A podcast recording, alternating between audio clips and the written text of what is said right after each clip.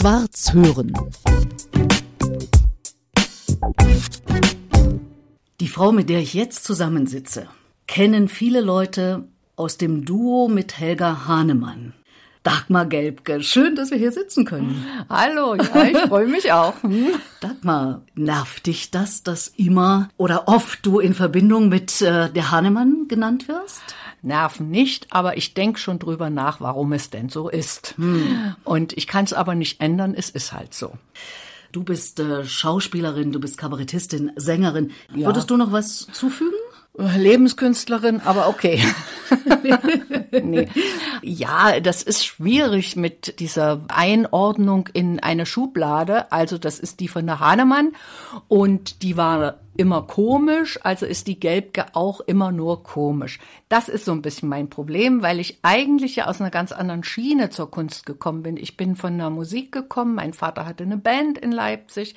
Ich bin aufgewachsen mit Swingmusik sozusagen. Er hatte eine Big Band, das war in den 50er Jahren, ja, 50er, 60er Jahren. Dann kam die Beat-Zeit. Ich war Rolling Stones Fan. Ich äh, wollte eigentlich die, ja, sagen wir mal, die Janis Joplin des Ostens werden, meine Zeit lang. Ja, und äh, habe ja auch Beatmusik gemacht. Und dann kam eben die Sache mit der Helga Hahnemann. Und dass nur das übrig geblieben ist, ist natürlich manchmal traurig, aber ich bin eine Realistin, bin eine Träumerin, aber auch eine Realistin und ich bin auch dankbar, wenn ich das nicht hätte, wenn ich diese Reputation nicht hätte, würde wahrscheinlich heute gar keiner mehr von mir sprechen. Heute sagt man ja zu sowas USP, also der besondere Punkt, weswegen man jemanden kennt.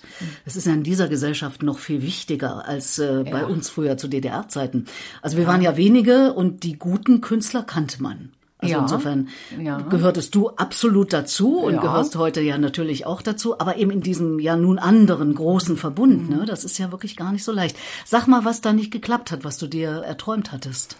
Na, diese Karriere als Rocksängerin, Popsängerin. Ich habe einfach in der DDR damals keine guten Autoren gefunden. Mein erster Titel wurde geschrieben von Thomas Naczynski, damit habe ich auch 1970 einen Berliner Schlagerwettbewerb gewonnen. Das war so eine richtige große Big Band Nummer. Da hat mich dann live auch Klaus Lenz begleitet und so. Also eigentlich Tolle war das Namen. so der, der Anfang, der mhm. war richtig gut mhm. und es mhm. ging immer nicht weiter. Kann sein, dass es an mir lag. Vielleicht war ich auch zu kritisch. Ich bin also eine sehr kritische Person, auch mir selbst gegenüber. Dann fand ich das nicht gut oder so. Mhm. Dann hatte ich 72 einen richtigen großen Hit der hieß Stumme Lady von New York. Da hatte ich dann wirklich waschkörperweise Fanpost. Das war eigentlich ein politisches Lied, klar, Stumme Lady von New York, kann man sich denken. War so im Jethro Tull-Stil, also das war hochinteressant. Ja, aber der Komponist, der Rainer Bloss, ist 1974 in den Westen abgehauen. Und damit lag dieses Werk im Giftschrank, wurde nie wieder gespielt. Und da habe ich dann gesagt, nee, also das will ich nicht mehr. Und dann bin ich wieder gegangen, wozu mein Vater mich eigentlich immer angehalten hat, mhm. zum Showbusiness. Und da habe ich dann Helge Hahnemann kennengelernt. Damals war das natürlich so ein, wo ich sage, wow, dass mir das passiert. Das war ja auch super populär, was ihr da zusammen gemacht ja, habt. Wir, wir haben ja zusammen angefangen. Also Helga, Helga Hahnemann kam vom Kabarett und ich eben von der Unterhaltungskunst. Und Helga wollte immer auf die große Bühne des Friedrichstadtpalastes. Die wollte Entertainment machen. Und das hat sie mit mir angefangen. Zu steppen, zu singen, zu sketchen dann. Und dann waren wir auch gleich im Friedrichstadtpalast, dort, wo sie hin wollte. Ja, und dann irgendwann war das so, dass ich nicht mehr wollte. Also ich habe gesagt, nee, ich will jetzt endlich wieder singen wie Barbara Streisand oder Liza Minnelli oder so, Solistin sein. Mhm. Und Helga hat dann gesagt, nee, also ich will meine Richtung weitermachen, ich will Humor vor allen Dingen auf die Bühne bringen. Und da haben wir uns dann getrennt und sie hat dann ihr, ihr Ding durchgezogen, ist die populäre Künstlerin geworden. Also ich kenne eigentlich in der DDR keinen, der so populär mm. war, so massenwirksam, um ja, es mal absolut, zu sagen. Ne? Absolut. Also ganz viele Kessel Buntes hat ja, sie ja auch gemacht. Und also das war schon eine Nummer, kann ja. man nicht anders sagen. Heute gibt's ja den Preis, die Goldene Henne. Henne genau. Hat ja auch mit ihr zu tun. Das wissen heutzutage die wenigsten, die die Goldene Henne kriegen. Ja. Also, das mit der Sängerin ging dann nicht in so eine Richtung, wie du dir das gewünscht hast. Und wie ging es dann musikalisch weiter nach der Henne? Also Ich- nach Helga ja, Hahnemann, nach- die äh, sozusagen in Künstlerkreisen und Bekanntenkreisen die Henne hieß Ja, oder genannt ja. wurde. Ne? Und die eben wirklich eigentlich Volksmusik gemacht hat. Also die Lieder, die werden ja heute noch gesungen, zum Beispiel in Köln und, und, und Düsseldorf auf dem Karneval. Wo ist mein Geld bloß geblieben? Und so. Das waren ja alles Hits, die Helga gemacht hat. Ja. Das ist ziemlich volkstümlich. Ja, und ich wollte dann einfach sowas machen wie Gitte Henning damals gemacht hat in den 80er Jahren. Das waren so Geschichten erzählen und Liederstücke spielen. Und da hat mir damals der, äh, wieder so eine Geschichte, der Christian Pittius. Christian Pittius war ein großartiger Pianist.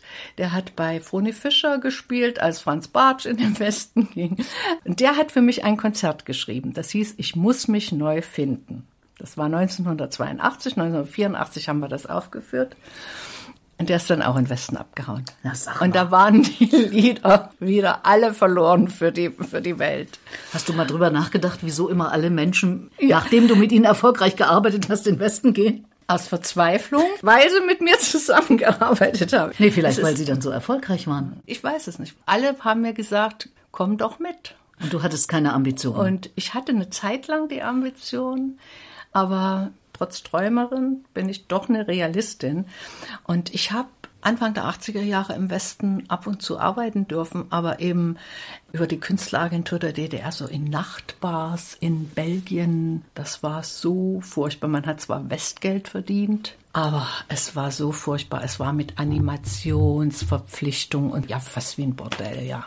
Da habe ich gesagt, das ist nicht mein Ziel. Sowas will ich nicht machen. Da bin ich in meiner kleinen DDR schon besser aufgehoben. Und dann bin ich auch da geblieben und dann kamen die großen, wirklich die großen Shows, die ich gemacht habe. Ich habe neun Shows im Friedrichstadtpalast gespielt, unter anderem auch Kindertheater mit, mit Clown Ferdinand und mit Ellenti. Und, so. und dann kam dieses wunderbare Varieté Mobil. Das war zur 750-Jahr-Feier. Hier in Berlin. 87. Und da hat die Kulturdirektion Berlin ein Zirkuszelt zur Verfügung gestellt, wo wir, ich war da konzeptionell mitbeteiligt mit ähm, Ernst Günther, das war ein äh, sehr guter äh, Zirkuskenner, Tanz und Spaß und Sketch und Kabarett und auch ein bisschen Erotik. Das war damals was ganz Tolles. Wir hatten junge Frauen von einer Nachtwäschemodenschau, die dann auch mal ein bisschen mehr gezeigt haben von, von ihrer Haut. Und das, das war schon ein Grund, dass es jeden Abend ausverkauft war. Aber es war eine tolle Mischung und ich war jetzt vor ein paar Tagen erst bei Lars Redlich zum Beispiel im Schlot hier in Berlin und da habe ich so gedacht, ach gucke, es ist so ein neuerer Ansatz von Varieté, also alle künstlerischen Gewerke eigentlich miteinander verflochten und das habe ich geliebt und da war mein Herzblut drin, ja. Ja. Und dann kam die Wende. Keine leichte Zeit. Nein, war schwer, war wirklich schwer. Und ich hatte ja meine Tochter, ich war damals 39, 40. Und da habe ich dann erstmal in großen Betrieben als Sekretärin gearbeitet. Welche Sprache hast du da? Bei Intertext, dem Fremdsprachendienst der DDR, hatte ich eine Ausbildung als Fremdsprachensekretärin. Da war die Hauptsprache schon 1970 Englisch, Russisch und Französisch. Das heißt, du bist viersprachig. Deutsch, Englisch, Russisch, Französisch. Und Sächsisch, fünfsprachig. Okay. Ja, aber können jetzt heute nicht mehr so gut. Also äh, Englisch ist sehr gut, kann ich so sagen. Auch Russisch, da kommt das Langzeitgedächtnis des Alters jetzt. Ich war noch 2019 in Russland. Und kannst du dich richtig unterhalten? Da kann ich mich noch unterhalten, ja. Oh, ich kann ja nur ein paar Wörter, die immer alle ich, können. Ich habe Russisch auch geliebt, toll. muss ich sagen. ja. Ich habe jetzt neuerdings noch Spanisch dazu gelernt, aber da macht das Kurzzeitgedächtnis nicht mehr so gut mit. Ich habe ein halbes Jahr in Spanien gelebt vor, vor ein paar Jahren. Also sag mal, du kannst ja offenbar vom Lernen nicht genug kriegen. Als ich hier ankam, sagtest du, Mensch, Mist, ich muss hier eine Hausarbeit schreiben. Ich dachte, wofür schreibt Dagmar Gelbke eine Hausarbeit? Ja, ich mache den Master in Geschichte. Ja. Bist du des Wahnsinns? Naja, die Frage, wofür macht Dagmar Gelbke eine Hausarbeit, die ist schon gut. Ich frage mich auch manchmal, wofür. Lebenslanges Lernen. Also das ist wirklich so mein eigenes Konzept. Ich habe ja mein Abitur erst nach der Berufsausbildung gemacht. Also ich habe in Leipzig Ballett studiert bis 67. Dann war ich in Klassisch zu schlecht. Dann hat mein Vater gesagt, das wird nicht mit dir als klassische Tänzerin. Du lernst jetzt erstmal einen ordentlichen Beruf. Und dann habe ich diese Fremdsprachensekretärin gelernt. Mhm. Dann war ich in Berlin und habe hier diese Karrieresprünge und Brüche gehabt. Und dann habe ich erst das Abitur gemacht. Mhm. Und dann habe ich auch in der DDR, habe ich dann 85 angefangen, Journalismus zu studieren in Leipzig im Fernstudium. Da hatte mich Frau Steineggert, musste mich delegieren und ähm, Maja Lopata von der Unterhaltungskunst, die Chefredakteurin, durfte ich ab und zu schon mal schreiben. Haben sie gesagt, ja, die schafft das. Da warst du ja 35. Da war ich auch 35. schon. Wenn ich so in Brüche, in Karrierebrüche kam, habe ich immer gesagt, eh nichts kommt, künstlerisch, oder überhaupt nichts kommt, was dich fordert, lernst du was. Und das ist jetzt auch so. Jetzt haben wir gerade Corona hinter uns und äh, ich merke so, dass Kunst, Kleinkunst nicht mehr so funktioniert, dass andere Medien wichtiger sind, die ich nicht mehr beherrsche.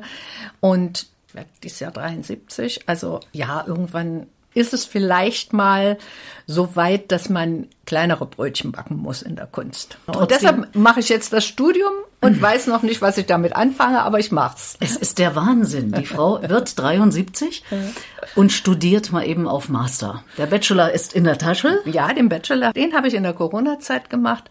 Da habe ich geschrieben über das Komitee für Unterhaltungskunst der DDR. Und das ist mit sehr gut bewertet worden.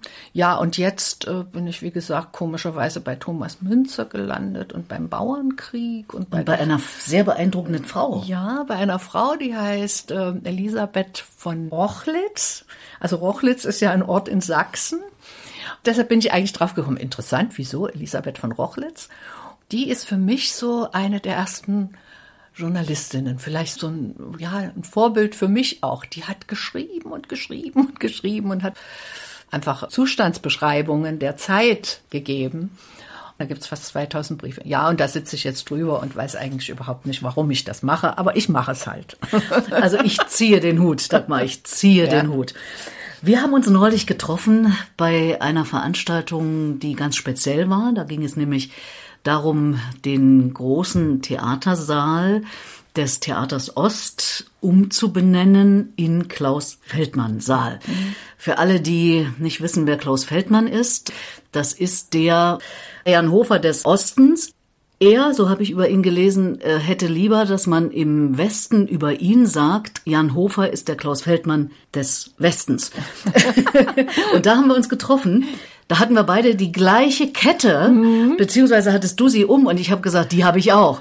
Ich sage ja immer, es gibt keine Zufälle. Ganz genau so. Ich muss zu dieser Kette wirklich was sagen. Dieses Wiedererkennen dieser Kette ist mir schon mit einer anderen Freundin passiert. Na, guck mal an. Die heißt auch Petra. Ich sag's doch, es gibt keine Zufälle. Die Kette der Petras. Ja, offenbar. ja. Und man sieht sie auch auf dem Foto, wenn Sie jetzt nochmal schauen wollen, äh, auf ja. das Foto, da haben wir sie gezeigt. Ja, ja. ja, und mit der äh, mache ich sehr viele Reisen. Wir waren auf dem Jakobsweg gemeinsam und so. Und die kam dann auch, wie du irgendwann mal, die sagte, du hast eine Kette um, die habe ich doch auch. Und dann hat sie bei sich gesucht und tatsächlich, ja. Nicht zu fassen. Also ich habe ein Geschenk gekriegt. Äh, ich weiß es nicht, ich habe sie irgendwann erstanden, aber ich weiß nicht mehr ah, wann und wo. Ja, ja, Ist irgendwie raus. Aber sie sind da. Also ich mache ja gerade ein Seminar mit über Hexen. Ich weiß nicht, vielleicht äh, ist das ein, ein neues äh, Symbol unserer Hexengemeinschaft. Möglicherweise ist es das. Ja. Und liebe Dagmar, was ich schon angedeutet habe, wir haben uns gesehen anlässlich einer Feier, da war Klaus Feldmann gerade gestorben. Mhm. Und äh, du weißt, dieser Podcast, da geht es auch um den Tod. Ja. Das Ding heißt Gespräch über Leben und Tod. Und als ich dich fragte, ob wir da vielleicht äh, ein Gespräch machen können, hast du gesagt, bin ich sofort dabei. Wie affin bist du dem Tod gegenüber? Lange Geschichte jetzt. Haben wir so viel Zeit? Ja, wir haben Zeit. Also ich lebe von Kindesbeinen an mit der Vorstellung, dass das Leben endlich ist. Und zwar hängt das damit zusammen, dass ich eigentlich einen Bruder gehabt hätte. Der ist 1943 geboren und ist 1944 in der Evakuierung von Leipzig nach Seida zum Fenster rausgefallen. Also das war mitten im Krieg. Ja, ja, meine Mutter wurde evakuiert Ja. mit dem kleinen Kind, mein Vater im Krieg. Also wie gesagt, ich habe meine Mutter ein Leben lang bewundert, dass sie das verkraftet hat, weil sie äh, hat es nicht gehört, wie der kleine Junge am Fenster gespielt hat. Der war ja erst anderthalb. Keiner hat dieses Fenster aufgekriegt, aber der Junge hat es aufgekriegt, ist rausgefallen. So. Das Bild dieses kleinen Jungen, der hieß Norbert, das hing bei uns zu Hause an der Wand. Das, Und war ja sechs immer- Jahre bevor du geboren Genau, wurdest. Das genau. heißt, du kanntest ihn nicht. Nein, nein. Also mein Vater kam dann 49 aus russischer Gefangenschaft und 50 kam ich dann so. Und, und von klein an hing dieses Bild bei uns zu Hause. Und ich habe natürlich gefragt und ja, und das, mir wurde immer die Geschichte erzählt. Also ich habe ganz zeitig begreifen können, es kann was passieren, was plötzliches und dann ist dieses Leben einfach zu Ende. Und deshalb würde ich gerne Dinge fertig bekommen, die ich anfange. Ne? Und das so, ich, nicht, dass man einfach ein, ein Chaos hinterlässt. Ne? Und so, ja, das sind so, so kleine Sachen. Übrigens, bei mir passiert auch wirklich immer irgendwas. Wir sprachen schon über den Jakobsweg. Ja. Dann bin ich 2018 gelaufen mit der Petra. Und wo seid ihr da gelaufen? Wir da sind ja von, von Leon bis nach Compostela. Das wären 300 Kilometer gewesen, aber wir haben nur 180 geschafft, weil sich die Künstlerin Gelbke bei einem Sturz aus einem Fahrstuhl den Arm gebrochen hat. Bitte? Zum Beispiel. Auf dem Pilgerweg gab es einen Fahrstuhl. Das musst du jetzt mal erklären. gibt kleine Hotels und in dem einen war ein Fahrstuhl. Und außerdem ist auch gleich am Anfang, am ersten Tag auf dem Jakobsweg passiert, wir kommen an. Ich gucke, weil ich ein bisschen Spanisch spreche, gucke ich an der Bushaltestelle nach dem Fahrplan, gucke wieder nach links, da ist mein Rucksack geklaut. Das war der erste Tag. Also ich hatte erstmal nichts, aber da habe ich gesagt, okay, der heilige Jakob will dir sagen, du sollst mit leichtem Gepäck deinen Weg gehen. Das sagt ja doch etwas über jemanden aus, der dann so daran gehen kann. Andere sagen, so ein Mist, jetzt geht gar nichts mehr. Du hast es so Ja, interpretiert. ich habe so interpretiert. Auch mit dem äh, Sturz. Ich bin ja weitergelaufen mit der gebrochenen Hand. Und da habe ich mir auch gesagt, es war die linke. Habe gesagt, ja, nicht wahr, Julie? Ah, hier will noch jemand mitreden. sagen? Na dann komm, hopp. Ja, der heilige Jakob will dir sagen, du sollst die Dinge nicht mehr mit links machen. Und was hat sich geändert seitdem? Weiß ich nicht.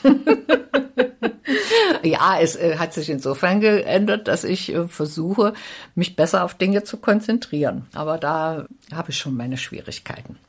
Und wie ist es nun mit dem Tod? Du hattest angefangen zu erzählen, dass der ja quasi seit deiner Geburt, seitdem Mhm. du denken kannst, äh, dich begleitet hat. Jetzt bist du demnächst 73 und das sind natürlich noch ein paar Jahre, bevor das mit dem Tod kommt. Aber was ist denn, wenn der kommt? Tja, ich habe ja um mich herum jetzt viele, viele liebe Menschen, die einfach so gegangen sind. Ah, das kommt jedes Mal wie aus der Kalten. Und ich habe schon einfach die Angst, dass mir das auch so geht. Aber man soll so nicht drüber reden. Ich sage mir jeden Tag, jeden Morgen in einer Affirmation, erstens, ich werde gesund sterben. Und wenn ich sterbe, werde ich sehr, sehr alt sein. Gute Einstellung, finde Ja, ich. so. Also gesund und alt finde ich super. Ja, ja. Wenn es aber nicht klappt, du hast ja vielleicht gehört, dass ich eine Vertreterin bin, zu sagen, ich lebe so intensiv wie möglich, jeden Tag. Und wenn es morgen vorbei ist, kann ich es erstens sowieso nicht ändern. Und zweitens habe ich bis dahin so intensiv gelebt, dass es auch nicht so schlimm ist. Und wenn es mir nicht gut geht, entscheide ich irgendwann selbstbestimmt, so wie ich selbstbestimmt lebe, möchte ich selbstbestimmt entscheiden, auch aus dem Leben zu scheiden. Kannst du dir sowas vorstellen? Ja, natürlich. Ich bin da ganz auf deiner Seite. Wir hatten einen anderen Todesfall, weil wir gerade über die Katze ge nicht geschimpft haben, aber uns gewundert haben. Unser Kater, der Kater meiner Tochter vor über einem Jahr, war er sehr krank und da mussten wir ihn einschläfern lassen. Das war so, dass ich sagen würde, so würde ich gerne sterben. Also der kriegte eine Spritze, ist ganz ruhig eingeschlafen in den Armen meiner Tochter. Und ja, gut, ich- ich glaube ja dran, dass Katzen und Tiere überhaupt auch denken. Und ich glaube, der wusste auch, dass es zu Ende ist. Und äh, Der hat hier richtig drauf gewartet. Der lag im Bad an einer kühlen Stelle und hat nichts mehr zu sich genommen und war aber ganz still und war ganz lieb. Und als der Arzt kam, hörte er das Auto ankommen, ist er mit letzter Kraft zu dem Sofa, so als wollte er sagen, los Leute, nun macht endlich, ja. Also das war ein schöner Tod. Aber ich bin ehrlich, ich denke nicht gern drüber nach. Ich habe noch so viel vor. Ja, ja. Hausarbeit, Masterarbeit. Bühne. Ja, und dann habe ich auch meine Tochter und ich habe das affirmiere ich auch fast täglich. Ich sage, ich möchte erleben, dass meine Tochter so alt ist wie ich jetzt. Die ist jetzt 44, das bedeutet du wirst über 100. Ja, das möchte ich schon erleben. Ist es wahr? Ja, ja. Und Na gut, ich muss gesund sein. Ja, unter der Prämisse mhm. gesund. Mhm. Ja, aber ja, mhm. man, man weiß es nicht.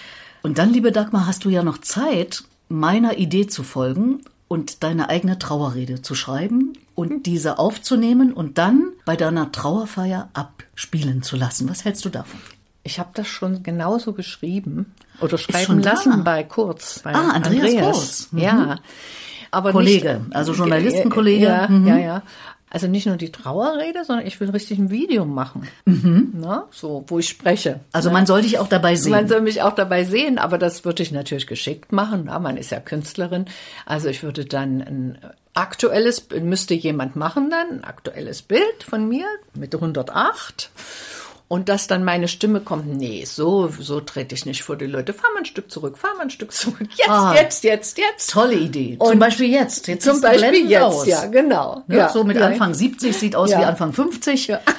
Danke. Ja, das wäre so meine Idee. Aber man müsste es irgendwann nur mal machen, ja. Jetzt war ich mehrmals auf Beerdigungen, auf großen Beerdigungen und habe dann so gedacht, ach nee, ich will eigentlich sowas gar nicht. Warum, warum müssen die jetzt alle kommen? Meine, Na, vor allem so traurig. Ja. Und du bist so eine lustige Person. Ja, und äh, mein anderer Traum wäre ja, aber das verbietet mir meine Tochter. Mein Traum wäre, einfach irgendwann wegzugehen. Einfach wegzugehen und keiner weiß wohin. Vielleicht in die Wüste. Da haben sie mir gesagt, also verdursten in der Wüste ist nicht so schön. Vielleicht ins Eis, wenn es noch welches gibt ja, dann ist man wie Ötzi. Mhm. Also ja, es ist ähm, eigentlich auch alles egal, ne? Eigentlich ist viel wichtiger, einfach nur zu leben und einfach nicht mehr da zu sein. Also es gab diesen herrlichen Film von Lars von Trier.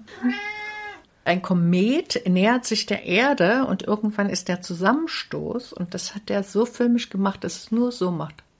Und dann ist dunkel, schwarz. Das wäre das Allerschönste. Das ist einfach zack macht und man ist nicht mehr. Schwarz hören.